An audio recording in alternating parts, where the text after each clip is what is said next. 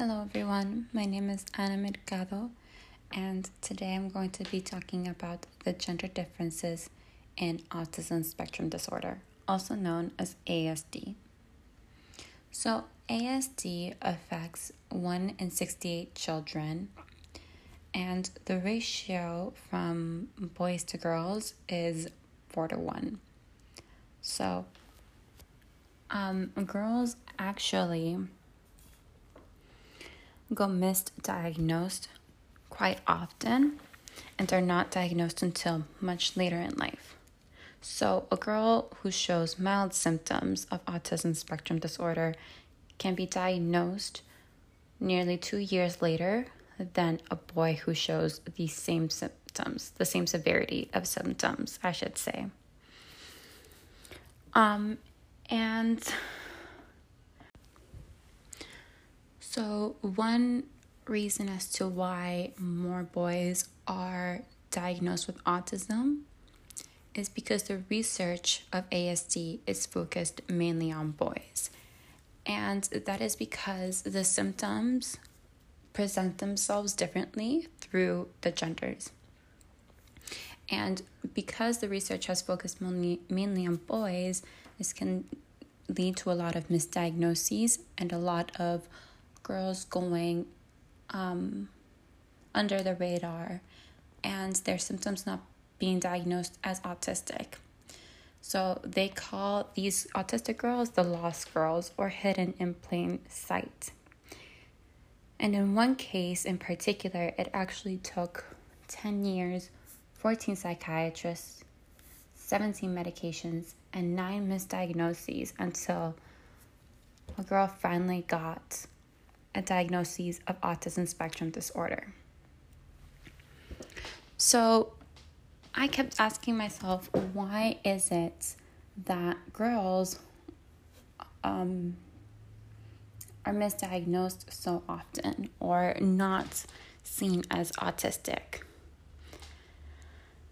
And it is because studies have shown that there is a less repetitive and less restrictive behavior in girls than in boys. There is also a study stating that the brain activity measures seen in autistic girls would not be considered autistic in a boy, um, though they are still relative to a typically developing girl. And it may be more similar to that of a typical boy than a boy with autism.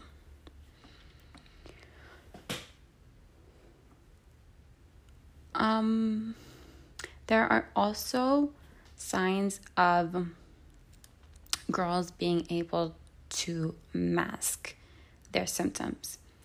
Um, so even though there is disinterest in socializing, they are able to present themselves as socially aware because it is thought that they learn and work very, very hard to disguise their symptoms, especially when they are younger, so that they can be more socially inclined. A small study by Jane McGillivray at Deakin University in Australia compared 25 autistic boys and 25 autistic girls with a similar number of typically developing children. On the measure of friendship quality and empathy, autistic girls scored as high as typically developing boys the same age, but lower than typically developing girls.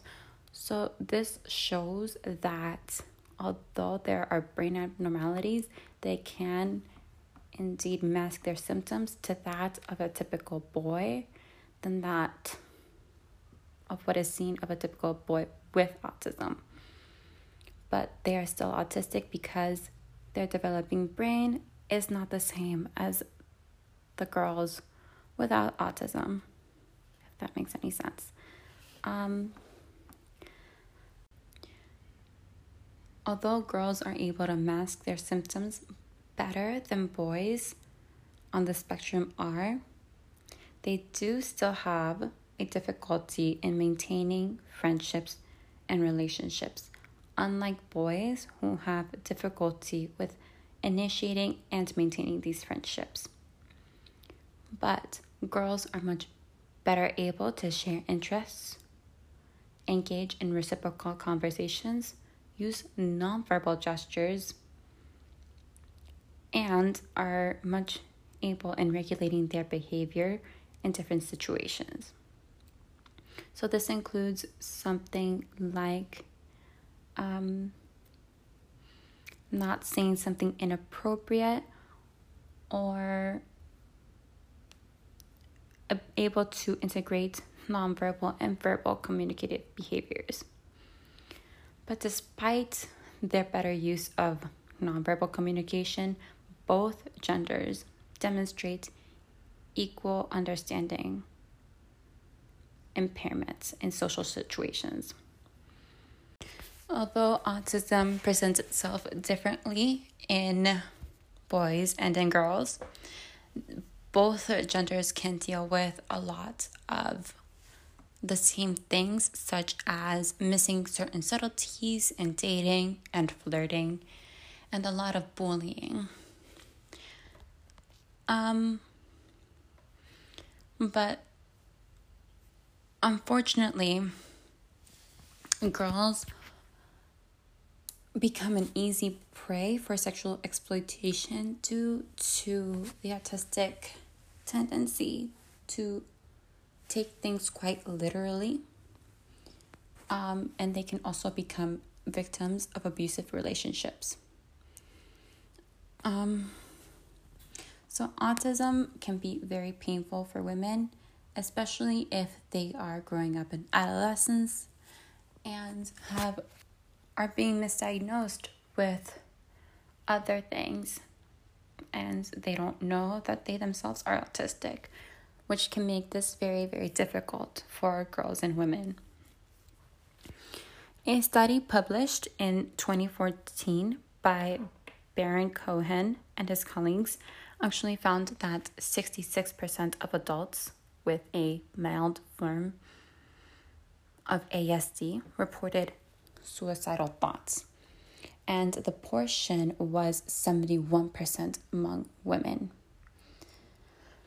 And this is quite concerning because that means that they do put an interest in social life, but those who do not will not obsess over what they are missing. So these women definitely want to connect and are um, affected by this loneliness and they are greatly affected by this autism